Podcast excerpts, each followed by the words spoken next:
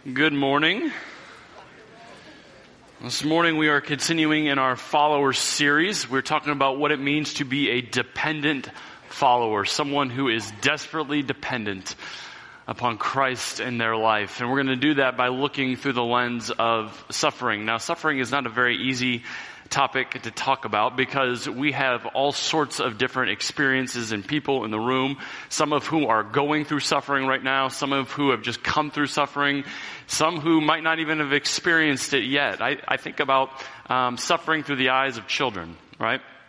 And, um, you know, we can be in our house and we can put dessert on the table for that evening and it's not the right dessert and I'm sure you have been on the other end of the phrase, this is the worst day ever.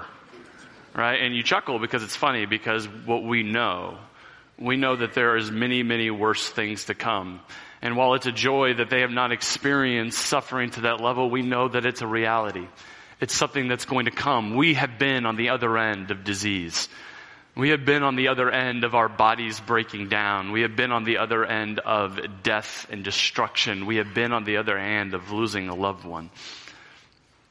We've seen the pictures that come in from all over the world about what's going on with hurricanes and the refugee crisis. And we see all these things. And we want to ask the question, why? Why is this happening to them? Why is this happening to me? But so often that's the wrong question. Why? There was a story that happened to Jesus in the Gospels.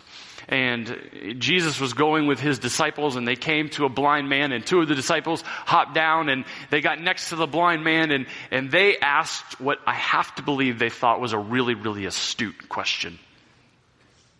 They said, Jesus, Whose sin was it that this man was born blind? Was it his sin or was it his parents' sin? And I could just picture all the people around him. Oh, that's a good question. Man, they're really deep. And Jesus said, no, no, it, it, wasn't his sin or his parents' sin that this happened. This man was born blind so that my glory could be shown right here and right now. You see, they asked him for an A or a B answer, and he gave them one that they couldn't even comprehend. Because so often when we go through suffering, we don't understand the why. We just understand that we are in it. And so the question then becomes, if we find ourselves in suffering or going through suffering, how can we have the best lenses to view it? And to answer that question today, I invite you to turn with me to the book of Romans chapter 5. We're going to be in Romans chapter 5, 1 through 5 for the rest of the morning. And here Paul is going to give us in these few verses, I think, a really good description of how we can look at suffering not only in our lives, but what we can do for other people. And so it starts in verse 1 of chapter 5, and he says, therefore. Now, I think I've been doing this long enough where we get to the word therefore, and we have to ask what it is. Ah, a few of you. Good. Thank you. We have to ask what it is there for. And here in the book of Romans, chapter 5, Paul is summarizing chapters 1 through 4. So I want to do that for you very quickly. Paul is writing his, this letter to the Roman church, the church of Rome. He has never been there but he is eager to see them. And he says in chapter one that he wants to get there and impart a spiritual gift to them, and he wants them to impart a spiritual gift back to him. They want to do this thing we call the church with one another. And then Paul talks about his motivation for ministry. And he says, I am not ashamed of the gospel.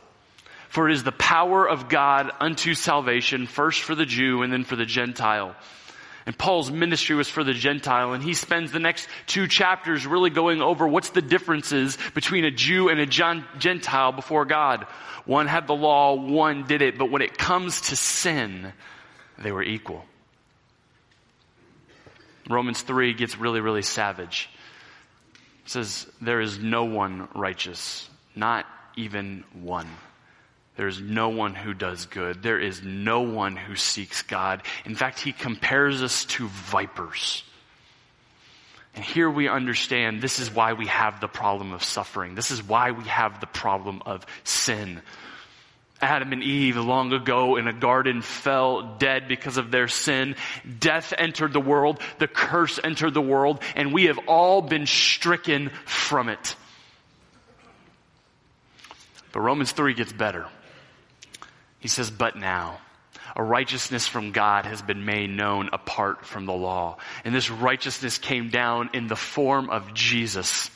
And Jesus came and he suffered in our place. He lived 33 years in our suffering, broken bodies, and then he went to the cross and he suffered.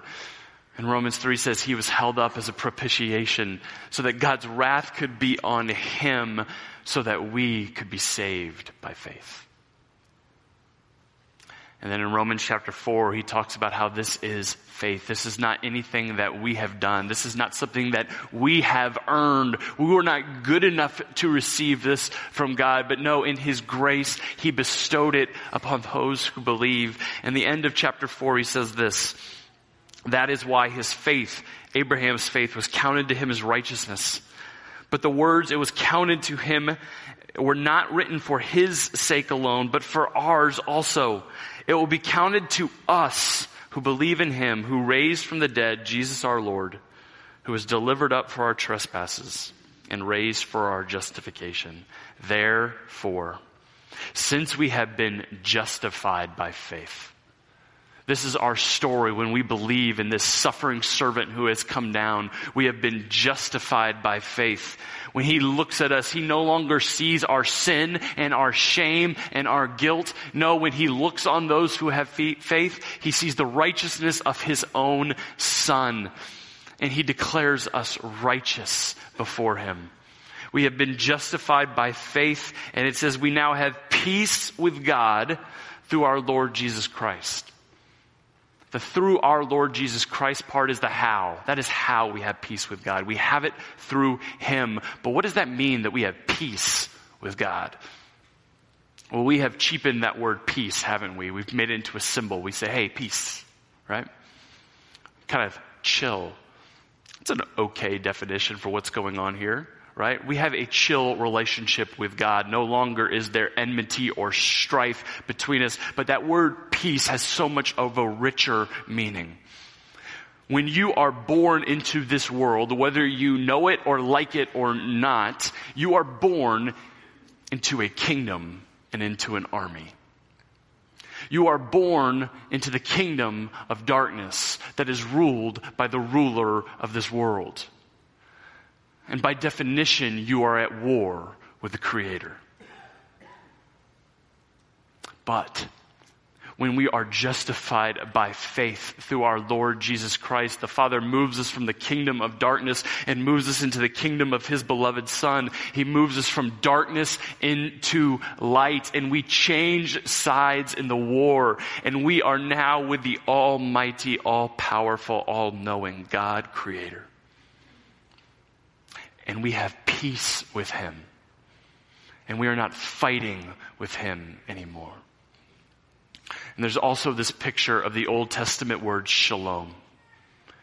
There is this wholeness, this peace that we do not experience in this earth because of the brokenness and destruction and damage that is out there. And we are now been granted access into this peace that we have now temporarily that will one day be in full. And that is where Paul goes in verse 2. He says, through him, Jesus, we have obtained access by faith into this grace.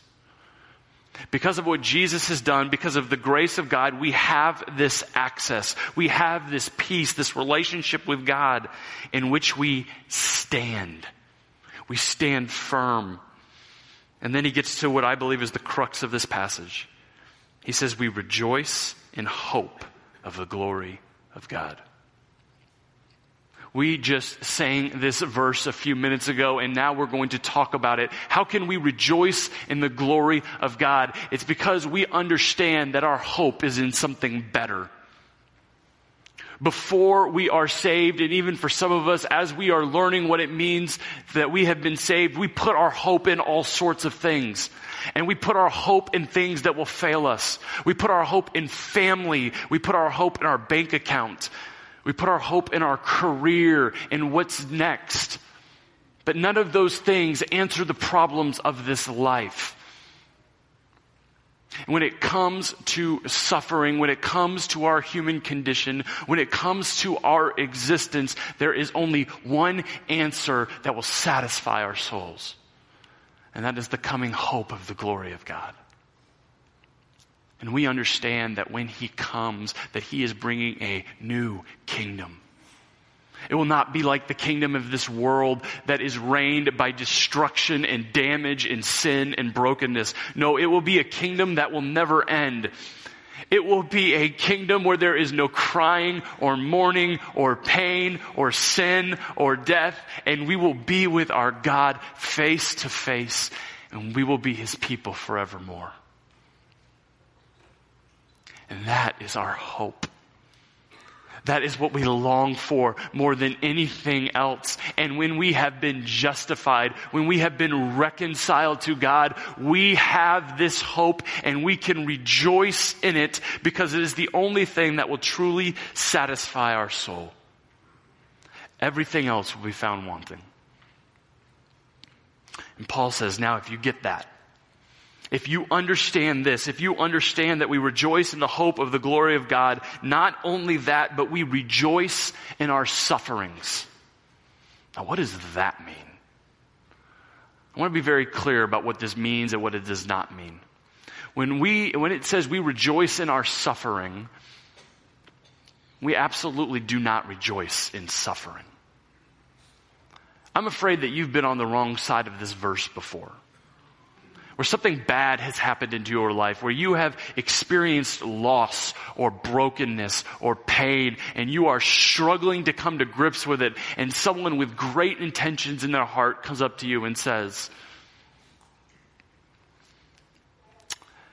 Suffering is good. Rejoice in your suffering. Or maybe they use the, the, the cousin in, in the book of James. It says, Consider it pure joy, brothers when you're going through suffering. And they mean well, and they're using the text. But we never rejoice in suffering. Why? Because suffering is evil. Suffering is the curse. We never celebrate death. When anyone dies, it's not a good thing. Yes, we can celebrate that someone has gone to be with the Lord and they are in glory and they are not broken anymore. But death is the enemy. We don't celebrate hurricanes and poverty. We don't celebrate sin. These things are the curse. Suffering is the curse, and we will never rejoice in suffering. But yet, Paul tells us because of what we believe about Jesus, we can rejoice in suffering. Why? Very next phrase, he says, knowing that. We know something about suffering when we come to Christ. We don't rejoice in the suffering it's, itself. We rejoice in what God will do with suffering because He is good enough and big enough to handle it. And so here is what he says about suffering. Not only that, we can rejoice in our sufferings knowing that suffering produces endurance. Endurance is never one of those things that I hear us pray for very often. Right? We don't usually think about endurance, but here it says suffering is going to produce endurance in it. I have great respect for endurance runners. Right? The ability to get up and go run 26.2 miles, or there's people who run 100 miles. We call them crazy, right? I often get, oh, do you want to, do you want to go run a marathon? I'm like, no, the first guy who ran a marathon, he died. Like I, that doesn't sound fun, but I have so much respect for them because no one falls out of bed and runs a marathon. Right? They fall out of bed the first day and they go run as hard and as fast as they can and they do what they can and they might get a few miles in and that's enough for that day.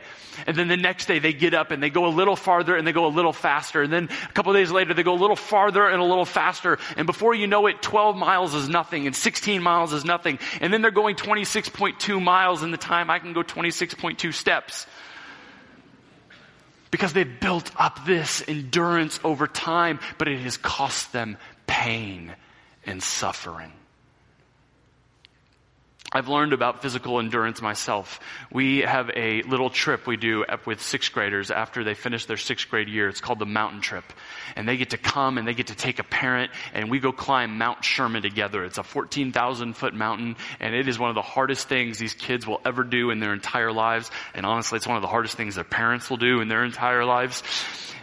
But it is this great trip. And I remember before I went the first year, they said, now Brian, this is, this is a, this is a big deal. You need to you know, train your body. You need to eat right. You need to drink a lot of water. You need to do all these things, have the right shoes. And I didn't listen to a word. Because I was 25 and thought I could jump over the mountain. And when I got to the bottom that first time, my head hurt worse than I could ever remember. And I just wanted to be in a room with a pillow over my face with the lights off because I was in pain. But year two, I figured it out a little bit more, and then year three and year four. And this year was my 13th year going on a mountain trip. And I know how to build up my endurance for that thing. I know how to get ready for that thing. And now I even know enough to be able to get myself ready and still help someone else get up the mountain. But it took endurance. You see, suffering is the same way. No one wakes up that first time is experiencing loss. It's like, oh, I've got this great. I can handle everything about this. It's going to be super. No.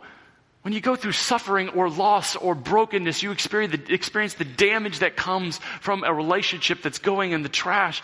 It hurts like crazy. You don't even want to get out of bed and face it, and someone has to come and rally around you. And then the Spirit does something in you, and you're able to get out of bed and you're able to eat that day. And the next day you might even look at your phone. And the third day you might return a call. And the fourth day you might do something else because you're learning this process, but then you get through it. You go, oh my goodness. Look what God has brought me through. And I don't want to sit here and tell you that the second time it gets easier because it doesn't. But you do have something to draw on and you say, God was faithful in this time of suffering, He will be faithful in my next time of suffering. Because when we suffer as believers, God is building endurance in us. But it's not just endurance. It says suffering will produce endurance, but an endurance will produce character. If I lined everyone up, we'd probably have a pretty pretty simple definition of character. Everyone would probably be somewhat close to the same page as what a, a man or a woman of character looks like. But just to make sure on the same page, I want to talk about the fruit of the Spirit. The fruit of the Spirit are things that the Spirit is building into us to make us look more like Jesus. And those fruit of love and joy and peace and patience and kindness and goodness and faithfulness and gentleness and self-control. These things are characters of God that the Spirit is building in us, but usually we have to have something in our life that demands them be used. And that's not usually when things are going great. No, you know when we need self-control? We need self-control where we're sitting in that meeting and someone is screaming at us and they are not talking to us or treating us very well and everything in you wants to hit back just as hard, but you sit there because the Spirit is building self-control in you.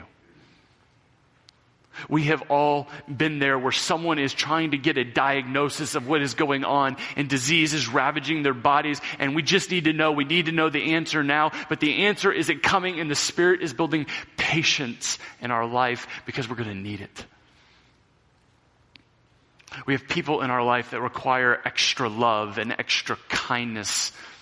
We have people in our life that require just huge amounts of gentleness. And the Spirit builds those in our lives as we have to walk through times with people. It's not fun to go through brokenness. It's not fun to go through suffering, but we can begin to see what God is doing through it and in it. He is building this endurance for us so that the next time it comes, because it will come again, we have something to draw back on. He is building character within you so that you can stand firm in the face of whatever may come. And then that character produces hope. That character produces hope. Every time you see God do something in your life, you realize that His Word is true and that you can count on Him and that He can be that light in your storm. And so the next time suffering comes, you say, I can trust in Him and in Him alone because he has been there for me. And one day there will be a day coming where this will never happen again. But until that day, I'm going to put my eyes, I'm going to fix them on him, the author and perfecter of my faith. And here's the great thing about our hope. Paul tells us in verse 5 that our hope will not disappoint. Suffering gives way to endurance. Endurance gives way to character. Character produces hope. And it is the cycle that, that the Lord is building in you to be able to deal with the suffering that will come. And then he says, hope will not put us to shame. Another translation says, hope will not disappoint. What disappoints us? I want to tell you what disappoints us is missed expectations. If you came in here and you were selling something to me and you said, Brian, if you will buy my product, it will do X and it will do Y and it will do Z.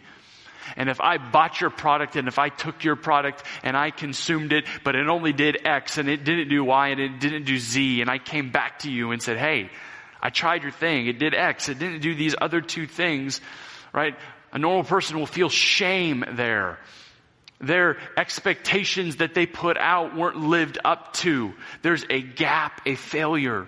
And we are used to this in our life. We are used to feeling shame, having missed expectations. And Paul is saying when it comes to God and the hope of the glory of God, you will never be put to shame. When it comes to walking through suffering with God, He will never fail. You may not get the result you think is coming, but He is going to provide far more than you could ever exceed or imagine. Because ultimately, what He wants to do in you is make you look like His Son.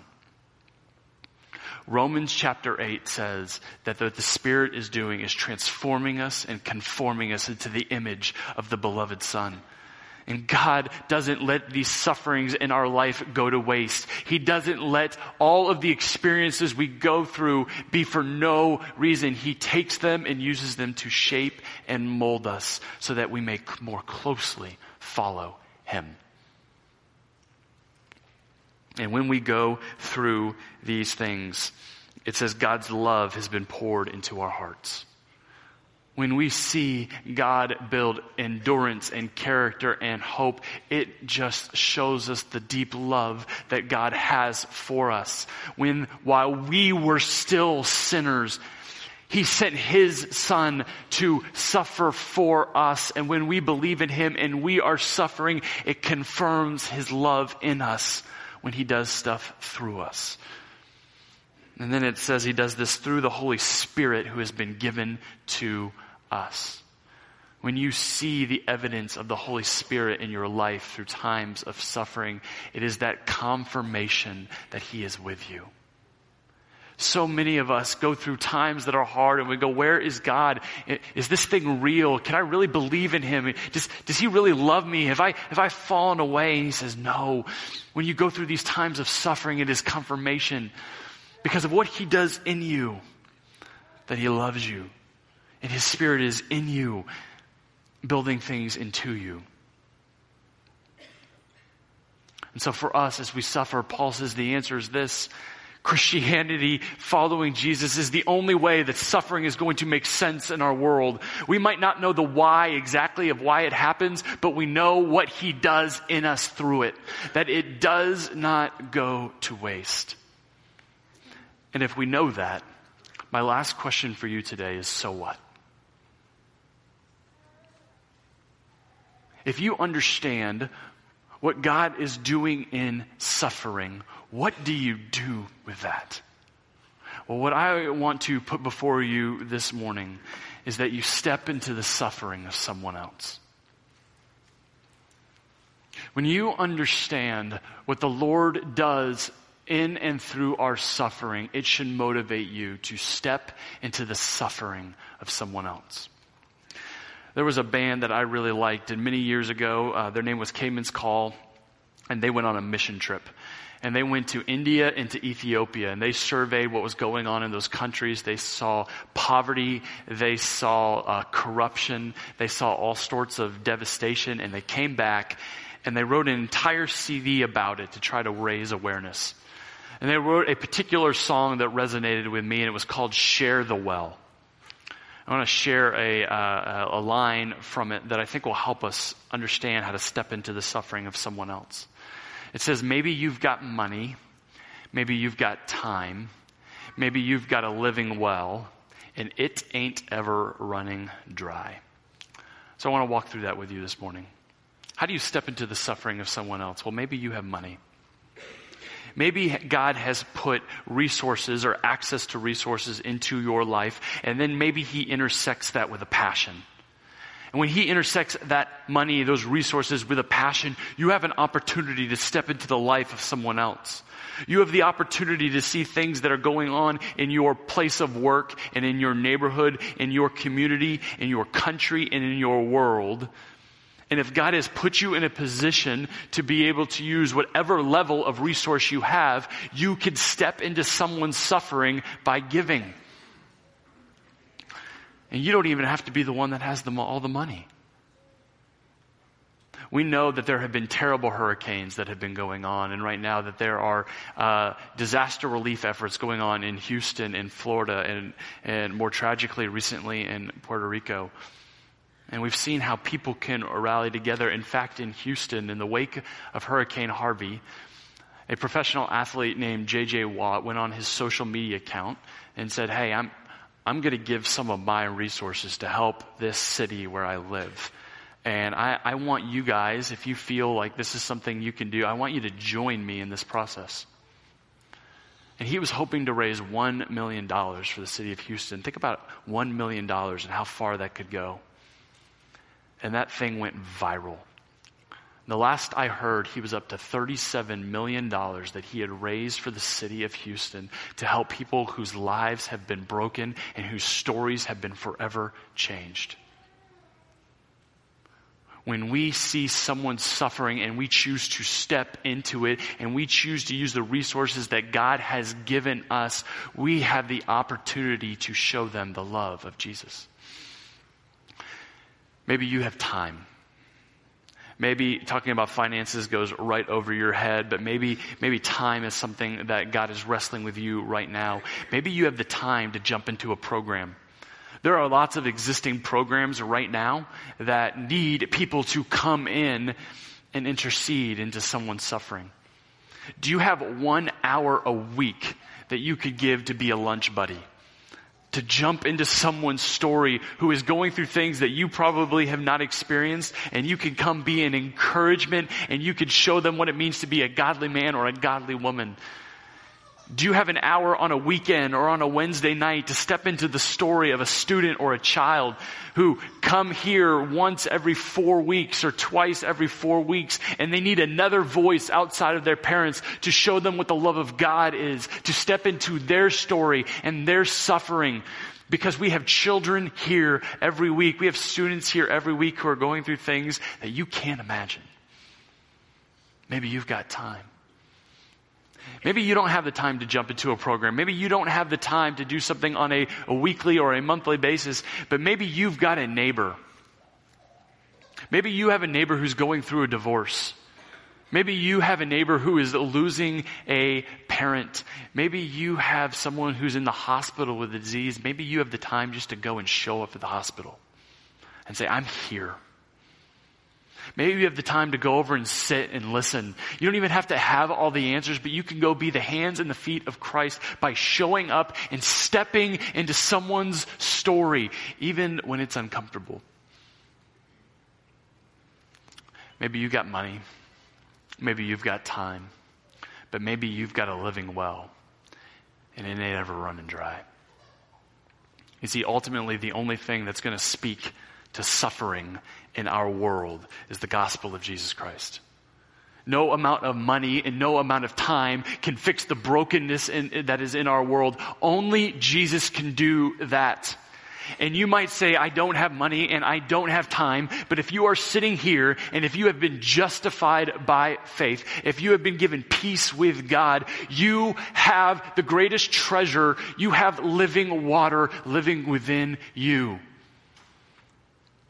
And you have a world of people out there who need it, and you can freely give them a drink, and it costs you nothing.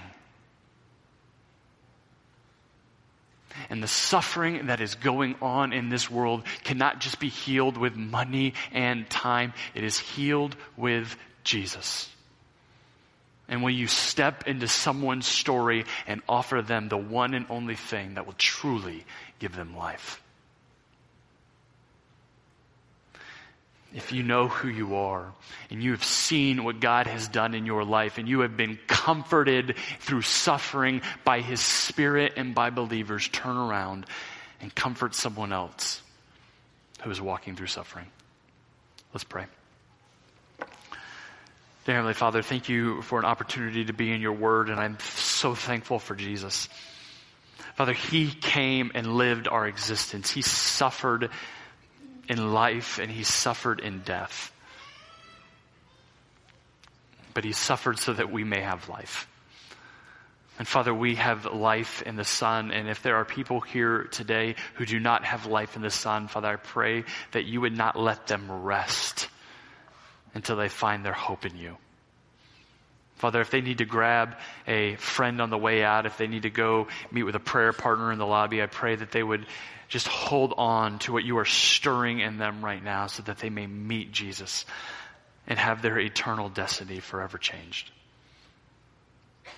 Father, for those of us who have found Jesus, who are trying to follow him, Father, for those of us who have walked through suffering and have seen what you have done in our lives, Father, may we be quick to step into someone else's story because we understand just how much you, we have been given and how much you want to give others through us. May we be the hands and the feet of Jesus to those in our world. It's in His name we pray. Amen.